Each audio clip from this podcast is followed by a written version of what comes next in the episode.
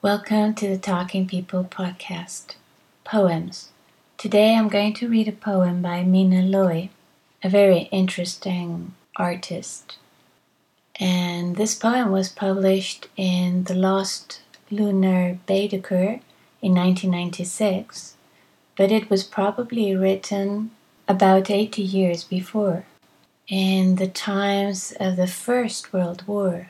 Those very productive times in terms of analysis, creativity, and social struggle, in spite of all the violence people were enduring. So I think this is meaningful. I'd like to add to this that in 1916, Mina Loy moved to New York City because she was fed up with the macho atmosphere of the futurist movement which was also moving towards fascism at the time. In those times, in the interwar period, there were a lot of women thinkers and artists, and um, they had a lot of influence in their times.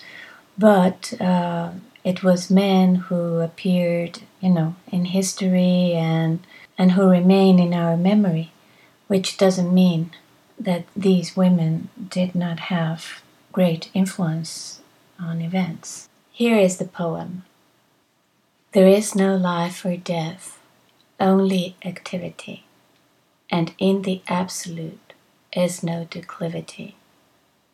There is no love or lust, only propensity. Who would possess is a non entity.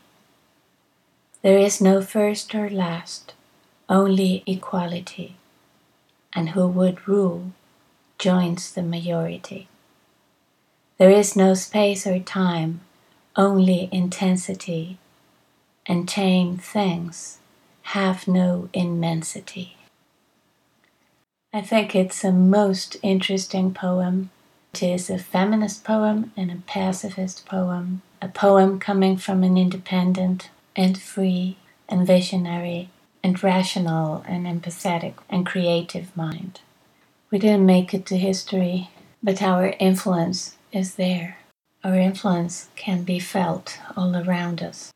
If you want to read the translation into Spanish of this poem, there are several versions, and I'm going to recommend Michelle Regnier's version on mujerpalabra.net on the website called Mujer Palabra in the section called Conoce A, you will find a web page dedicated and devoted to Mina Loy.